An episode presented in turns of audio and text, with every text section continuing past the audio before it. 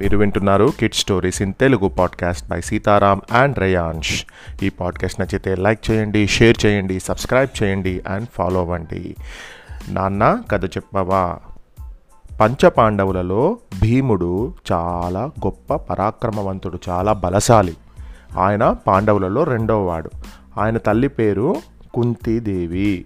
ఒకరోజు కుంతీదేవి తన కొడుకును భుజం మీద ఎత్తుకొని పూల తోటకు పోయింది. నడుస్తుంటే కాలుకు రాయి తగిలింది. ఆమె అడుగు తడబడింది. చేతులు పట్టు తప్పి పిల్లగాడు పెద్ద బండ మీద పడ్డాడు.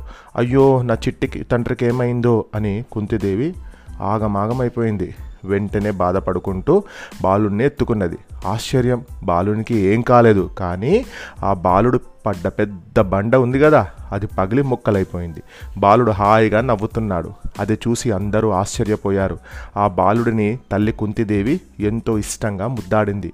ఆ బాలుడే బాలభీముడు. బండను పగలగొట్టిన ఆ బాలుడు సామాన్యుడు కాదమ్మా అని చుట్టుపక్కల వాళ్ళు ముక్కు మీద వేలేసుకున్నారు. పెద్దవాడయ్యాక కొండల్ని పిండి చేసే గొప్పవాడవుతాడని పొగిడారు. తండ్రి పాండురాజుకు ఈ విషయం తెలిసింది. బాలభీముడి బలాన్ని చూసి మురిసిపోయాడు. పాండురాజు ఐదుగురు కొడుకుల్లో భీముడు రెండోవాడు. భీముని అన్న ధర్మరాజు. అర్జునుడు నకులుడు సహదేవుడు తమ్ముళ్ళు. ఈ ఐదుగురిని పంచపాండవులు అంటారు. పాండురాజు అన్న ధృతరాష్ట్రుడు. ఆయన హస్తినాపురానికి రాజు. ధృతరాష్ట్రునికి వంద మంది కొడుకులు. వారిని కౌరవులు అంటారు. కౌరవులలో పెద్దవాడు దుర్యోధనుడు. చిన్నప్పుడు పాండవులు కౌరవులు అంతా కలిసి చదువుకున్నారు. ఆడుకున్నారు కూడా.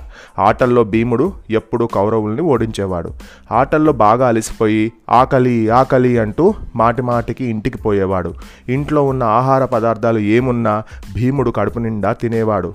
తిరిగి వచ్చి చదువుకోవడానికి ఆడుకోవడానికి పోయేవాడు. ఒకసారి కౌరవులందరూ చెట్లెక్కి పండు తెంపుకుంటున్నారు. అదే చెట్టు ఎక్కబోతున్న భీముణ్ణి కౌరవులు అడ్డుకున్నారు. భీమునికి కోపం వచ్చింది. చెట్టు మొదలు పట్టుకొని గట్టిగా ఊపాడు.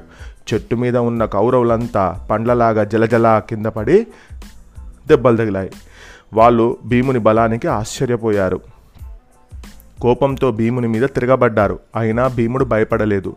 వాళ్ళను చితకబాదాడు. ఏమీ చేయలేక కౌరవులందరూ భీముని పైన ద్వేషం పెంచుకొని రోషంగా వెళ్ళిపోయారు. ఎట్లాగైనా భీముని ఓడించాలని అనుకున్నారు. కౌరవులలో పెద్దవాడైన దుర్యోధనుడు భీమునిపై చాలా కోపం పెంచుకున్నాడు. ఒకరోజు భీముడు ఒంటరిగా ఉండటాన్ని దుర్యోధనుడు చూశాడు. అతడికి ఆహారంలో విషం కలిపి తినిపించాడు. దాంతో భీముడు స్పృహ కోల్పోయాడు. అప్పుడు కౌరవులందరూ కలిసి భీముణ్ణి తీగలతో బంధించారు. ఎత్తుకొని పోయి నదిలో పడేయాలనుకున్నారు. కానీ అంతమంది కలిసి కూడా భీముణ్ణి ఎత్తలేకపోయారు. భీముణ్ణి దొర్లించుకుంటూ పోయి నదిలో పడేశారు. భీముడు అడుగున ఉన్న పాతాల లోకానికి పోయాడు. అక్కడ ఉన్న విషసర్పాలు భీమునిలో ఉన్న విషాన్ని పీల్చివేసి అతనికి ఎట్లాంటి అపాయం కలగకుండా చేశాయి. భీముని కట్లు తెంపాయి. కొంతసేపటికి భీమునికి స్పృహ వచ్చింది. అక్కడ ఉన్న నాగరాజు తన బంధువని తెలుసుకున్నాడు. అతని దయ వల్ల వెయ్యి ఏనుగుల బలాన్ని పొంది బయటకు వచ్చాడు. మరికొన్ని దినాలకు ఒకరోజు గురువు ద్రోణాచార్యుడు కౌరవ పాండవులకు బల పరీక్ష పెట్టాడు. అందులో దుర్యోధనునికి భీమునికి మధ్య గదాయుద్ధం జరిగింది. దాంట్లో కూడా భీముడే గెలిచాడు. భీముడు ఈ విషయాన్ని ఆనందంతో తల్లికి చెప్పాడు. అప్పుడు తల్లి నాయన నీ బలాన్ని ఇతరులకు మేలు చేసేందుకు ఉపయోగించు అని మంచి మాటలు చెప్పింది. సరేనమ్మా నేను పెద్దయ్యాక నా బలంతో చెడ్డ వాళ్ళని శిక్షిస్తా మంచి వాళ్ళను రక్షిస్తా అన్నాడు భీముడు.